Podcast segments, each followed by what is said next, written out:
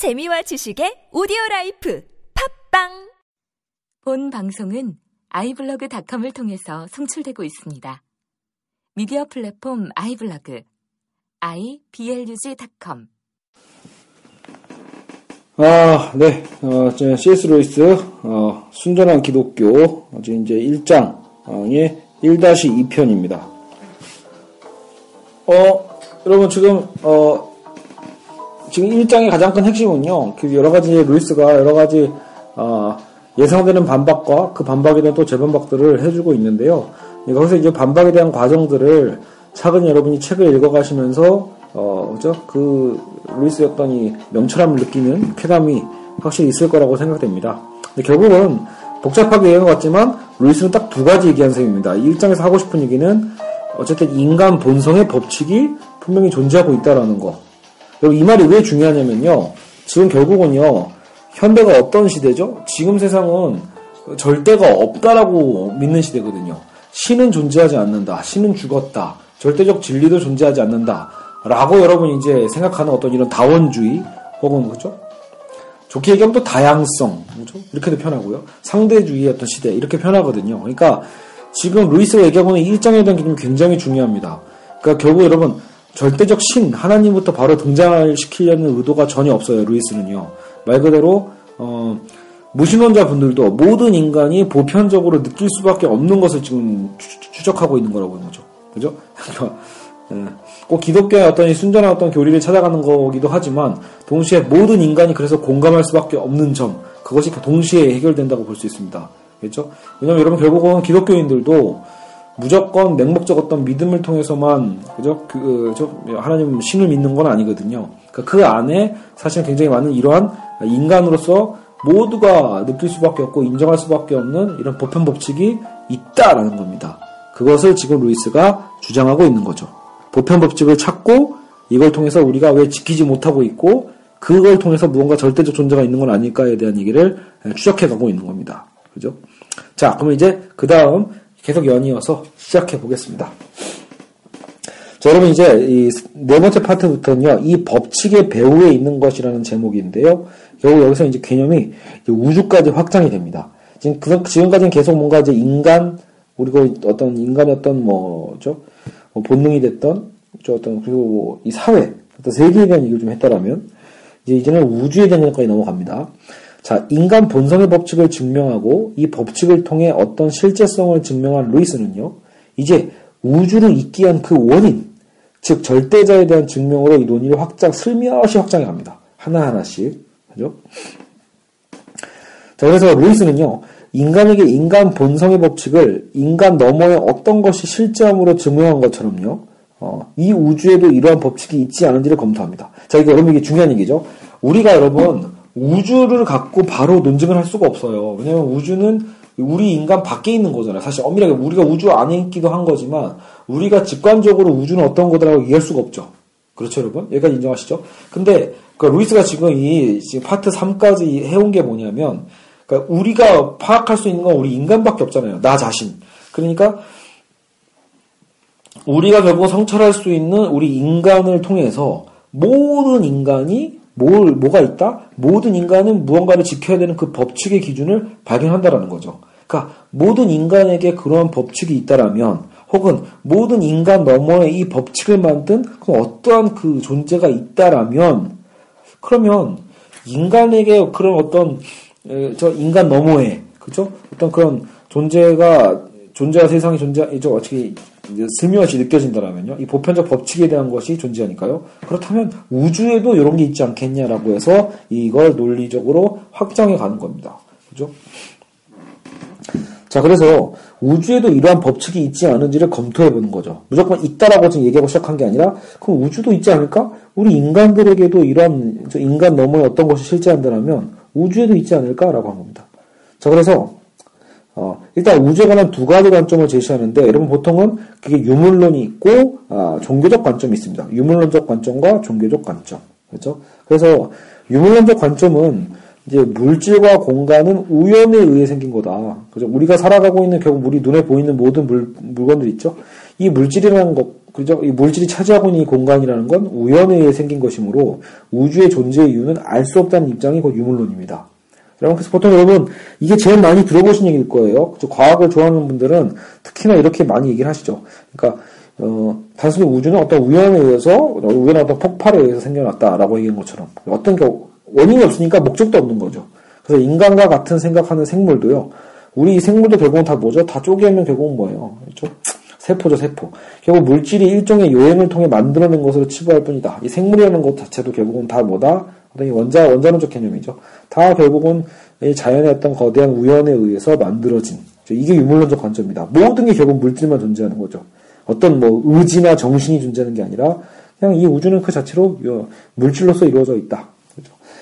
반면 종교적 관점은 뭡니까? 이 정반대로 우주의 배후에 정신과 비슷한 무엇인가가 있으며 그 무언가는 지각과 목적을 갖고 어떤 것을 다른 것보다 선호하는 존재로서 그려낸다. 여러분 그러니까 지금 루이스가 의도적으로 계속 기독교의 하나님이라는 단어를 안 쓰고 있죠. 그러니까 이미 여러분 이 종교적 관점까지 오면 벌써 어때요? 이제 그 종교를 믿는 분들은 딱 느낌이 오죠. 아 이거 결국은 기독교의 하나님이구나. 물론 근데 중요한 건 여러분 사실 기독교만 기독교 하나님만 이런 개념이 갖고 있지는 않아요. 그러니까 결국 나중에 이제 힌두교나 유대교도 마찬가지거든요.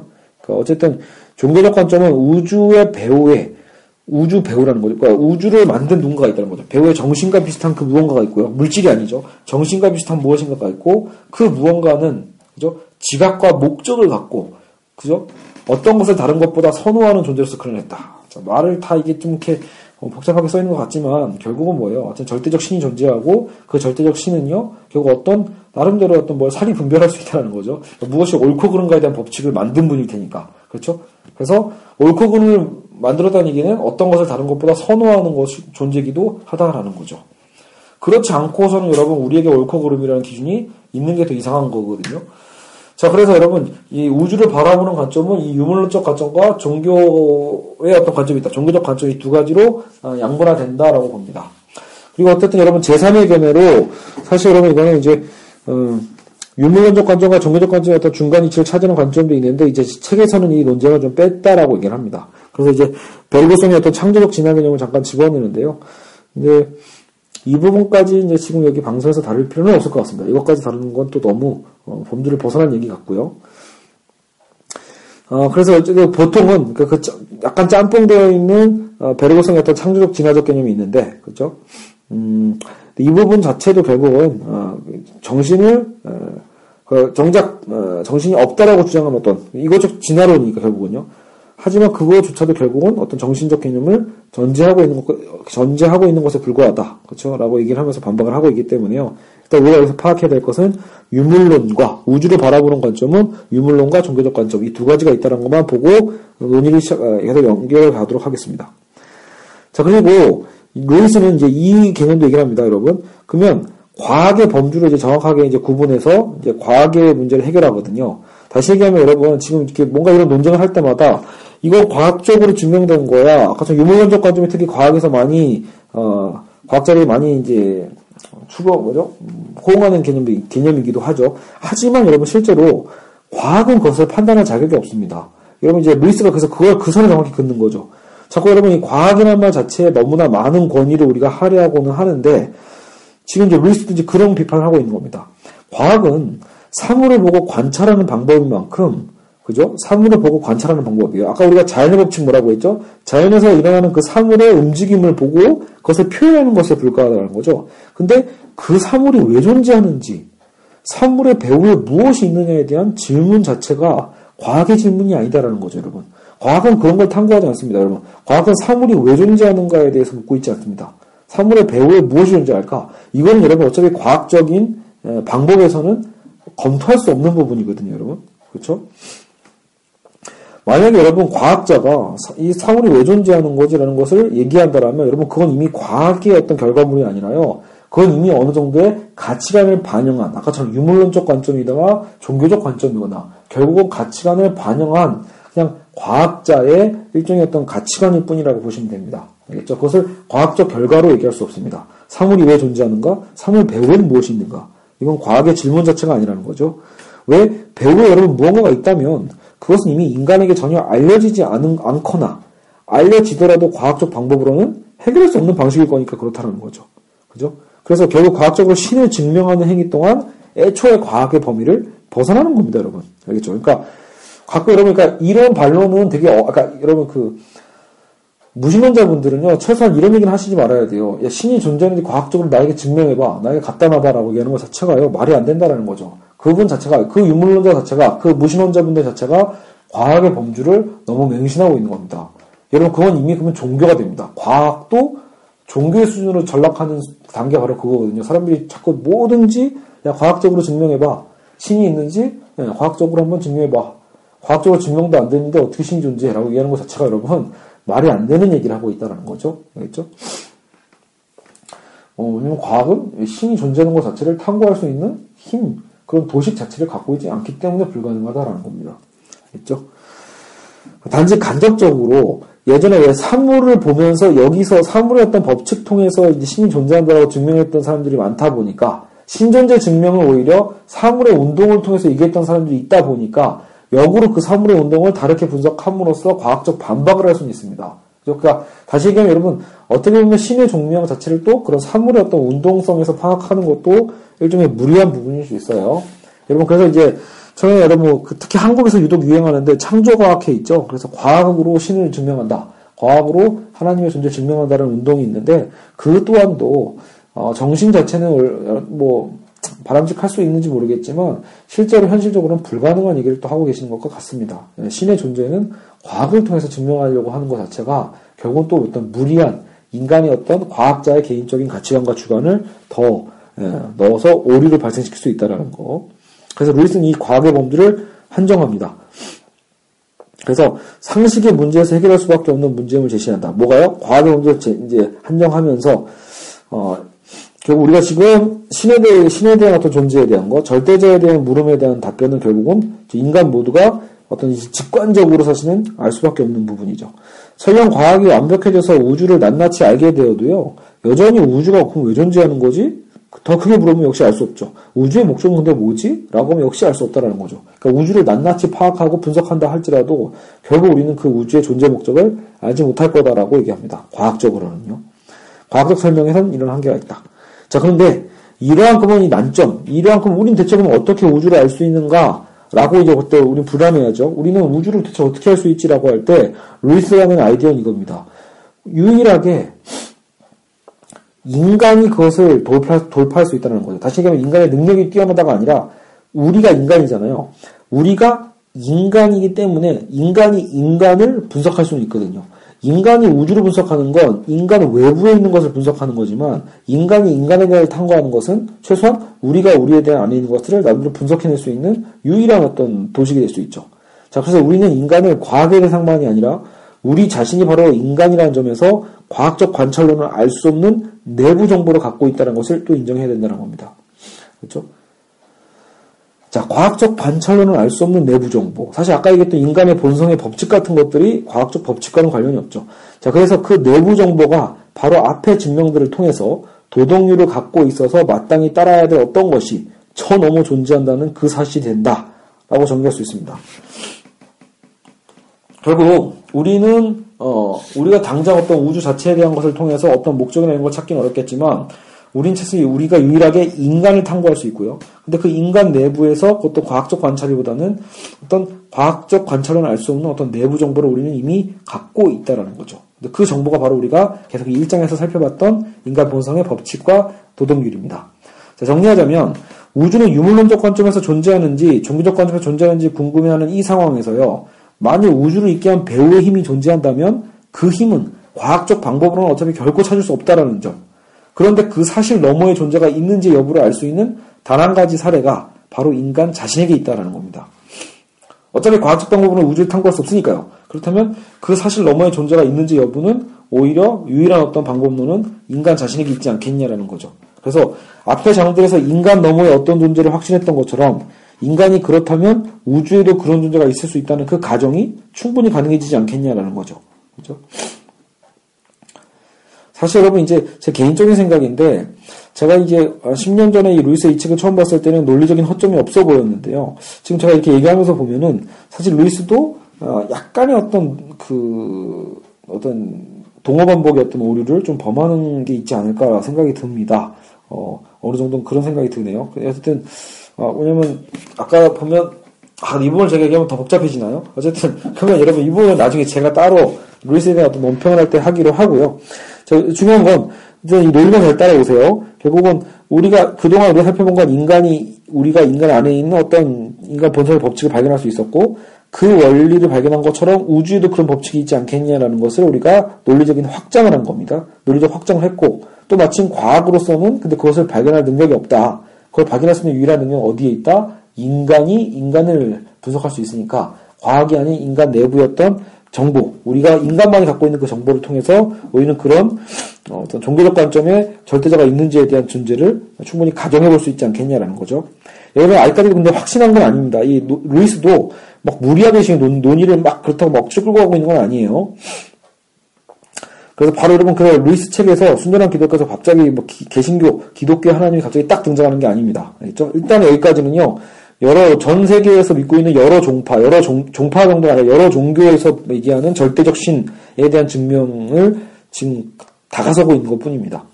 자, 우주 밖에서 정말로 우주를 통제하는 힘이 있다면 그 힘은 우주 안의 사실들 중 하나로 나타날 수가 없다. 무슨 말이냐면 과학적 외부 관찰로 증명 가능한 물질과는 다를 거다라는 거죠. 우주 밖에서 정말로 우주를 통제하는 어떤 그 절대적 힘이 있다라면, 그죠? 그 힘은 과학적 어떤 관찰로 증명 가능한 물질이 되질 수는 없, 없을 거다라는 거죠. 이거 예를 들어 이렇게 보고 있죠. 집을 지은 건축가가요, 자기가 지은 집이었던 골조나 벽, 내부 계단이 되지는 않는다라는 거죠. 그러니까 건축가가 아무리 자신의 혼신을 다해서 집을 지었다고 하더라도 그렇다고 건축가 자신의 어떤 그 살덩어리 일부가 지은 집의 어떤 골조나 벽으로 들어가지 그런 끔찍한 일이 안 생기죠. 그러니까 건축가의 일부가 그렇다고 해서 그 건축물에 들어가지는 않죠. 건축가의 정신이 깃들어 있을 뿐이죠. 그것처럼 창조주였던 창조주가 이 우주를 만들었을 때도 그 우주 안에 창조주였던 그 일부 자체가 그대로 드러나 있는 건 아닐 거다라고 이제 루이스는 예측해 봅니다. 따라서 그 절대적 힘은 인간을 일정한 방식으로 행동하게 만드는 내면의 영향력, 지배력으로서만 자기 존재를 드러낸다. 그죠? 그게 결국 뭐예요? 아까 얘기했던 그 도덕적인 개념이군요. 도덕적인 어떤 법칙. 그 절대적 힘이라는 건 인간을 일정한 방식으로 행동하게 만드는 그리고 도덕률이죠. 자연법. 내면의 어떤 그 영향력, 지배력으로서만 자기 존재를 드러내는 거지. 그것을 어떤 삶을 물질로서 드러내지는 않을 거다라고 이제 루이스는 얘기하는 겁니다. 그런데 우리는 인간 내면에 그런 힘이 있음을 이미 감지하고 있었다. 그걸 증명해 왔죠. 결국 우주를 주관하는 종교적 관점이 우리 인간 자신의 성찰을 통해서 유물론적 관점보다 더 적절한 입장임을 루이스는 계속해서 에, 끌고 가고 있는 겁니다. 그죠? 여기, 어, 그리고, 어, 루이스는 여기서 당부하는 건 지금 증명한 우주의 종교적 관점이 바로 기독교 하나님을 도출한 건 아니라고 루이스도 역시 조심스럽게 얘기를 하고 있습니다. 그죠? 그러니까 아직까지는 우주를 지휘하고 있는 무언가가 존재한다는 거, 거기까지 지금 이제 이 파트 4까지 얘기한 거죠. 우리가 무엇인가가 인간 안에서 옳은 일을 하도록 자꾸 재촉하고 추궁하고요. 그런 일에는 책임감을 부여하는 하나의 법칙일 뿐이라고 선을 긋고 있습니다. 루이스는 이 존재가 인간의 물질적 측면보다는 정신에 더 닮았을 거라고 추론하는데 그렇다고 정신과 완전히 같은 것도 아니고 인격과도 같다고 할, 수을 어, 같다고 할 수 없음을 주장합니다. 그렇죠? 자, 여러분 그럼 여기까지 어디까지 왔죠? 우리가 그동안 인간 본성의 법칙 파악하고 본성의 법칙에 그러면 법칙을 만든 그 무언가의 존재에 대한 개념을 고민해봤고 그렇다면 인간만이 아니라 우주 전체에도 그것을 만든 존재가 있지 않겠냐라서 우주론적 논쟁으로 확장을 했고요. 그리고 유물론적 관점으로 설명하기에는 어, 그렇죠. 어떤 원인도 목적도 없는 어떤 그 과학으로는 파악할 수 없는 단계이기 때문에 결국 그러면 과학 너머에 없는 또 다른 어떤 신의 존재에 대한 것으로 도출해 가고 있습니다. 어, 자, 보시죠. 자, 우리의 불안에는 이유가 있다. 자. 아, 혹시 여기서 여러분 갑자기 그럼 유물론, 유물론적 관점은 어떻게 비판하고 있나요? 라고 할 때 여러분 그거는 잊지 마셔야 되는 게 어쨌든 아까 얘기했지만 인간이 인간 내면에 어떤 본성의 법칙이 있다라는 것을 발견했다는 것만으로도 그건 어떤 정신적 부분이죠. 그러니까요. 어떤 그 물질적 부분만으로 설명할 수 없는 부분이기 때문에 어떤 유물론적인 어떤 원인 없고 우연적인 어떤 개념으로 가고 있다는 것은 이미 우리가 그동안 처음부터 어떤 논증을 통해서 유물론적 관점은 깨어져 있는 셈입니다. 그렇죠? 우리 인간은 자꾸 보이지 않는 어떤 힘에 의해서 무언가를 해야 한다라고 이미 예, 우리는 따르고 있으니까요. 그것을 인정하는 순간 그것은 어떤 유물론이라고 볼 수는 없죠. 자, 마지막 장입니다. 우리의 불안에는 이유가 있다. 자, 루이스는 지금까지 자, 논증을 했어요. 도덕률을 심어놓은 존재가 있고 우주를 만들고 주관하는 어떤 힘이 있다라는 거 거기까지 논증을 했는데요. 자, 그런데 이제 여기까지 봤을 때 벌써 어때요? 이제 그 믿지 않는 분들은 이제 심기가 불편해지고요. 막 반박하고 싶은 사람이 막 부글부글 끓겠죠. 그죠? 뭔가 막 불만이 막 넘치는. 근데 이제 루이스가 논거를 잘 대니까 막 정확히 떨어지진 않는데. 그죠? 자, 그래서, 그래서 이제 이런 반박이 또 가능하다고 루이스는 얘기합니다. 그 루이스가 또 이제 어, 예상되는 반박을 나열을 해요. 첫째, 종교에 대해서 다시 증명을 하고자 하는 루이스의 태도가 구닥다리다. 야, 이미 종교에 대한 증명을 요즘 누가 하냐? 종교는 이미 비판당하고 있지 않아? 종교는 이미 끝난 거 아니야? 라고 얘기하는 사람도 있을 거다라는 거죠. 근데 예, 루이스는요 다시 그 진보의 본래적 의미로 다시 되돌아가고 있습니다. 다시 깨우쳐줍니다. 무슨 말이냐면 야 진보라는 건 시대적으로 어때 여러분 종교 종교를 다시 비판 종교를 다시 증명하고 있는 행위 자체가 여러분 실제로 오늘날 사회에서 되게 좀 구닥다리처럼 보이는 건 사실이죠. 왜냐하면 오늘날은 애초에 이미 신은 죽었다라고 생각하고 절대적인 진리도 없다라고 보니까 유일신적 어떤 기독교가 되게 불리한 시대인 건 사실이거든요. 근데 루이스는 어차피 여러분 진리에 대한 개념입니다. 진리는 여러분 어차피 하나가 아니면 나머진 하나가 진리라면 나머진 다 아니란 뜻이기도 하거든요. 그러니까 오늘날 사회에서는 기독교가 쉽사리 독단론이다라고 비판을 많이 당하지만 여러분 이건 제 생각 아마 제가 루이스 영향을 받은 거겠죠. 여러분 진리는요 원래 하나여야만 합니다. 그래야지 그걸 진리라고 부르지. 여러분 막 답이 여러 개다 다양성이 있다. 그래서 진리는 여러 개일 수 있다라고 얘기하는 게 현대의 어떤 사상의 어떤 핵심이기도 하지만 문제는 여러분 진리가 여러 개라면 그건 진리가 아니기도 한 겁니다. 당연히 진리가 오히려 아니라고 볼 수 있는 거겠죠. 그래서 그런 고민을 할 수 있습니다. 그 제가 생각엔 여러분 절대적인 신, 절대적인 유일신을 인정한다고 해서 그렇죠? 여러분 지금 최근 현대 사상에서 주장하고자 하는 어떤 다양성의 논리가 흩어지진 않거든요. 그러니까 무마되진 않거든요. 없어지는 게 아니라 얼마든지 다양성의 장점을 살릴 수 있는 것도 어떤 충분히 기독교의 유일신 개념을 인정하면서도 가능하다라는 거죠. 사실 충분히 가능한데 그래도 불구하고 싫은 거죠, 여러분 사실은요. 유물론자든 무신론자분들은 그냥 이 절대적 신이 있고 그 절대적 신에게 우리 인간이 예, 자꾸 뭔가 기대해야 된다라는 것, 자꾸 뭔가 우리가 인간이 종속되어 있다는 어떤 그 느낌 자체가 싫기 때문에 신을 부정하고자 하는 노력이 강하죠. 근데 루이스는 계속 이렇게 얘기하는 겁니다. 진보는 우리가 가고자 하는 그곳에 가까이 다가가는 것이 진보라는 거죠. 그러니까 만약 현재 방향 자체가 아무리 지금이 뭐 19세기 말이고 20세기 말이고 심지어 21세기가 됐다 하더라도요. 시간은 이렇게 쭉 선행적으로 흘러가고 있지만 그 현재 그 방향 자체가 틀어져서 엉뚱한 곳으로 가고 있는 거라면 다시 바른 길로 왔던 길을 되돌아가는 게 오히려 진보가 아니겠냐라고 얘기를 합니다. 그죠? 그러니까 진보라는 개념이 꼭 아니 시기적으로 지금 어떤 시대인데 기독교의 절대 유일신을 증명하고 있어 라고 하는 반박에 대해서는 야 그동안 잘못된 길을 우리가 온 거야 잘못된 길이라면 다시 되돌아가는 게 제일 빠른 길이거든 굳이, 굳이 애둘러 갈 필요 없죠 잘못 왔으면 그냥 바로 되돌아가는 게 제일 빨리 가는 길입니다 그렇죠? 그것이 곧 진보의 올바른 정리다라고 얘기합니다 대한 예를 또 들고 있어요 우리가 산수 문제 풀다가 계산 틀리면요 그 계산 틀린 걸 인정하고 다시 푸는 게 제일 빠른 길이라는 얘기를 하고 있습니다 알겠죠? 자, 그리고 두 번째, 루이스는 본격적인 종교 선전에 들어가지도 못했다고 주장합니다. 그러니까 한마디로 얘기하면 억울하다는 얘기죠. 야, 지금 내가 증명한 것만 갖고 너무 불편해하지 마. 나는 지금 아직 기독교를 선전하고 있지도 않아. 나는 아직 개신교를 등장시키지도 않았어. 라고 하는 얘기를 하고 있는 겁니다. 그죠? 기독교 하나님은 커녕 일반 종교의 하나님조차도 다루지 않았다. 라고 루이스는 얘기합니다. 단지 자기가 밝힌 건 도덕률 배후에 무언가가 존재한다라는 거. 이 존재에 대한 두 가지 증거는 첫째, 그가 만든 우주를 통해서, 둘째, 그가 인간 안에 든 도덕률을 통해서 알 수 있다는 거죠. 그런데 우주만으로는 그 우주만으로 그 존재를 알게 된다면 그는 우주가 굉장히 아름답잖아요. 그러니까 위대한 예술가이거나 혹은 인간의 친구가 될 수 없는 무자비한 존재라가 될 수 있다는 거죠. 그러니까 이건 무슨 말이냐면요. 그러니까 이러면 지금 도덕률 배후에 무언가가 존재하는데 그 무언가가 신이라면요. 근데 문제는 그 신이 인간 안에 있는 그 도덕률을 통해서 드러나는 신이 아니라 그냥 그저 지금 현재 존재하는 우주만으로 우리가 신의 존재를 알게 된다면 여러분 그 신은 굉장히 무서운 신일 수 있다라는 거죠. 그죠? 왜냐면 우주 안에는 우주 안에는 어떤 신의 옳고 그름에 대한 얘기가 실제로 존재하고 있는 건 아니잖아요. 우주는 어쨌든 뭔가 물질적인 거니까요. 그러니까 우리가 우주를 통해서 알 수 있는 건 굉장히 아름답다도 있지만 역으로 굉장히 무섭다도 될 수 있죠. 왜냐면 우주는 굉장히 위험한 공간이기도 하니까요. 그러면 이제 그래비티 영화 그래비티 보신 분은 알겠지만 단순히 우주는 어떤 어린 우리가 어렸을 적에 어떤 그냥 아름다운 어떤 어떤 세계인 것처럼만 생각하면 안 됩니다. 거대한 그렇죠. 어, 흑암일 수도 있는 거죠. 거대한 오히려 인간의 삶에서 어떠한 도구에도 도움을 받지 않으면 우주가 자체가 곧 지옥이 될 수도 있죠. 어쨌든 우주는 굉장히 광활하면 광활한 만큼 아름다우면서도 굉장히 또 냉혹하고 잔인함을 느끼게 하거든요. 우리는 거기서 신을 얻게 된다면 우리가 신의 이미지를 거기서 얻게 된다면 그것도 굉장히 좀 무섭죠. 그래서 루이스는요 우주보다는 더 좋은 증거가 인간의 내면이 될 거다라고 본 겁니다. 왜냐면 우리는 도덕률을 통해서 하나님에 대해 좀 더 많은 것을 알 수 있다라고 봅니다. 적어도 옳은 행동에 큰 관심이 있지 않냐라는 거죠. 옳은 행동이 예, 우리 옳은 행동에 대해서 우리의 어떤 반응이 있기 때문에 확실히 알 수 있기 때문에 하나님은 선하시다라는 것을 한번 어, 조심스럽게 주장해 볼 수 있다라는 겁니다. 옳고 그름에 대한 도덕률이 우리 안에 있다라는 것은 결코 그렇다면 아, 신이 오히려 어, 그 옳음을 좋아하시는 그죠? 그리고 선한 분이라는 것을 예측해 볼 수 있다라는 거죠.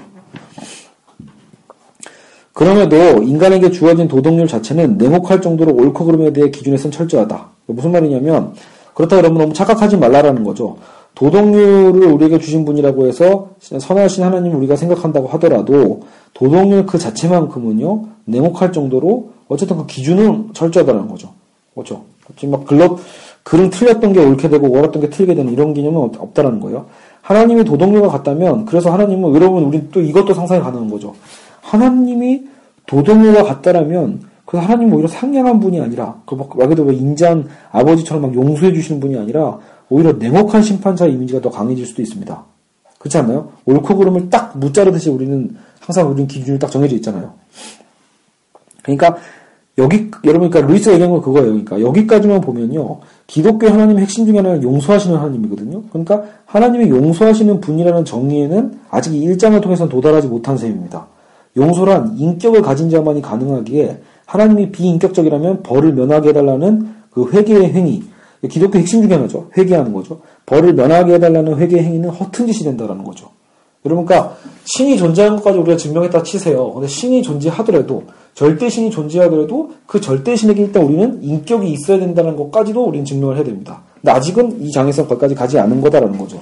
그러니까 이번 1장, 그죠? 옳고 그름을 개념까지 이제 루이스가 얘기한 이 1장에서는 그래서 루이스가 얘기한 겁니다. 아직 야, 야 아직 개신교, 기독교 하나님을 얘기하지도 않았어.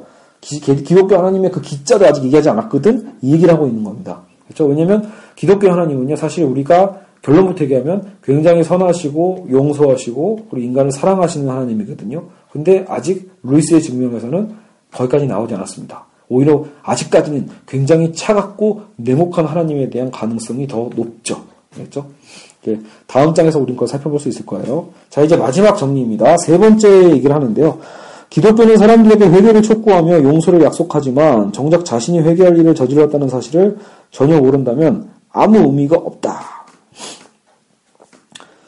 그러니까 정작 자신이 일을 저질렀다는 사실을 전혀 모른다면 아무 의미가 없다. 즉 루이스는 그 무엇보다도 도덕률의 존재가 우선 증명되어야 하며 그 배후에 어떤 힘이 있고 그 법칙을 인간이 매번 어긴다는 사실을 정확히 인지하는 게 어쨌든 제일 중요하다고 봅니다. 알겠죠? 어. 그러니까 여러분 결국 여러분 기독교라는 게 뭐예요? 이 기독교가 자신의 어떤 이 교리, 자신의 어떤 이 핵심적인 어떤 의미를 전파하려면요. 정작 이 무신론자분들이죠. 전혀 신을 믿지 않는 자들이 자신이 회개할 일을 저질렀다는 거. 그러니까 내가 왜 회개해야 돼? 이렇게 얘기하는 사람 많거든요, 실제로요. 내가 뭘, 회개라는 건 내가 뭔가 죄를 지었다는 거잖아요. 죄인 취급하는 것도 되게 기분 나쁠 수 있죠, 그러니까. 내가, 내가 대체 무슨 죄를 졌는데, 왜, 쟤네 기독교는 왜 저래? 꼭, 뭐, 우리가, 뭐, 죽을 죄를 지었대? 그, 그 죽을 죄를 신이 용서했대? 나는 죄를 진 적도 없는데? 라고 얘기하는 경우가 많거든요. 그러니까 그럴 땐 여러분, 애초에 이, 말 그대로 기독교 어떤 복음이라고 하죠. 그 복음이 전달될 수조차 없는 거죠. 그러니까 루이스도 그래서 그 얘기를 하는 거예요. 정작 자신이 회개할 일을 저질렀다는 것, 즉 죄를 지었다라는 사실을 분명히 알아야 되는데 그건 어디서 할 수 있다? 오히려 어떤 기독교적인 어떤 전도적 방법 그 이전에 기독교 전도도 결국 뭐를 어, 호소하는 거냐면요.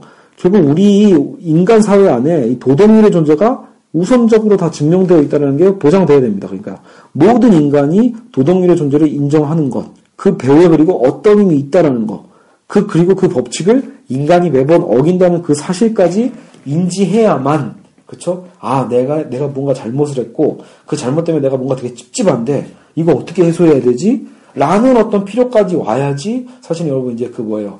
어쨌든 그 복음이 전달될 수 있는 거겠죠. 그래서 그, 법, 그 법을 어김으로써 그 힘의 관계가 잘못되었다는 것을 깨달아야만 기독교는 불신자에게 다가설 수 있다. 자신이 아무 가망 없는 존재라는 것을 깨달을 때 그리스도인들의 말을 이해하게 될 것이다. 그죠? 여러분 실제 그래서 대부분 이 기독교로 회심하는 분들 중에 대표적인 케이스가 결국 그죠. 본인들이 가장 그냥 힘들 때가 아니죠. 본인이 그 힘든 과정 안에서 자신이 삶에 어떤 거대한 어떤 절망감 그리고 내가 무언가 예, 죽을 수밖에 없는 존재구나라는 것을 깨닫게 되었던 그런 낭패감 속에서 우리는 특히 어떤 이 신의 도움을 필요로 하죠. 그죠? 자, 이를 통해서 어떻게 인간이 선을 미워하는 동시에 사랑하는지, 그죠? 인간이 선을 미워하는 동시에 사랑하는지, 인간이 충족할 수 없는 이 법이 어떻게 우리를 충족, 우리를 위해 충족되었는지, 인간은 이 도덕률을 절대 다 지킬 수 없었는데, 근데 어쨌든 이 법이 어떻게 또 우리를 충족시켰는지에 대해서 다 역설적이죠. 하나님 자신이 인간이 되어 어떻게 인간을 구원하셨는지를 알게 될 수 있다. 자, 그래서 루이스는 다시 한번 강조합니다. 어쨌든 자신은 이 구원의 이야기, 기독교의 구원의 이야기에 이 전제가 되는 사실들을 직면하도록 하는 데에 있다는 것만을 강조합니다. 자기는 그 이후의 역할은 아니라, 아니라는 거죠, 결국은요.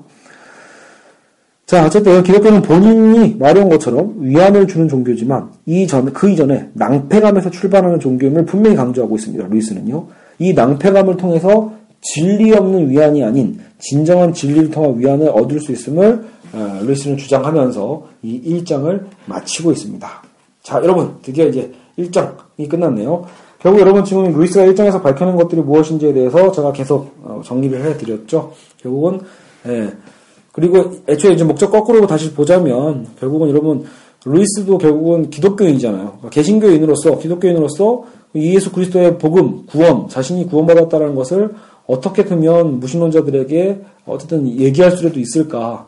물론 회심이라는 과정 자체는 여러분 결국 대부분 이성적으로만 회심하는 게 아니라 사실은 거의 전적으로 어떤 신의 현현일 수도 있거든요. 신의 간섭일 수 있는데 어쨌든 그런 영적인 어떤 체험을 떠나서 최소한 우리가 예, 뭔가 얘기할 수는 있어야 될 거 아니에요. 기독교가 무엇인가에 대해서. 그렇죠? 그리고 기독교에 되어진 어떤 오해의 것들을 다 걷어내고 과연 순전한 어떤 기독교는 무엇인가만을 어, 루이스가 정리한 책이라고 여러분 보시면 될 것 같습니다.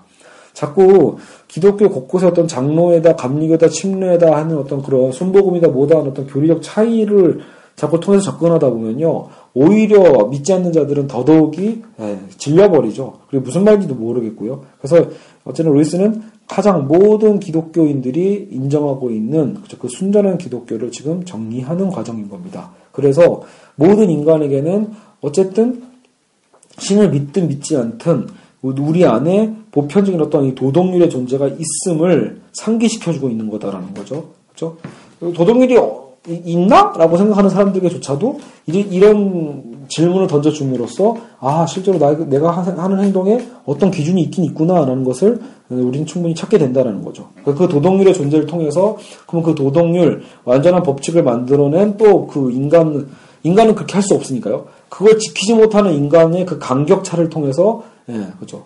어, 그렇게 할 수 없는 인간. 근데 그렇게 해야만 하는 어떤 법칙. 그 법칙과의 그 간격 속에서 그럼 그 법칙이 존재하게 되는 그 너머의 존재 무언가를 우리는 어, 직관하게 되고요. 그것은 결국 우주를 만든 또 그 무엇인가의 어떤 존재로 확장해 볼, 논의를 확장해 볼 수도 있고요. 알겠죠? 그 개념까지 온 게 지금 이 1장의 개념입니다. 알겠죠? 자, 오늘 여기까지 해서 마치고요. 어, 그 다음에 이제 2장으로 넘어가서 어, 살펴보도록 하겠습니다. 2장은 그 그리스도인은 무엇을 믿는가 그 파트인데요. 그건 다음 시간에 제가 힘이 남고 어, 그리고 체력이 남을 때 다시 녹음하도록 하겠습니다. 네, 여러분 어, 엉망진창이지만 그래도 그 네, 그래도 여러분 또 참고 들어주셔서 감사합니다.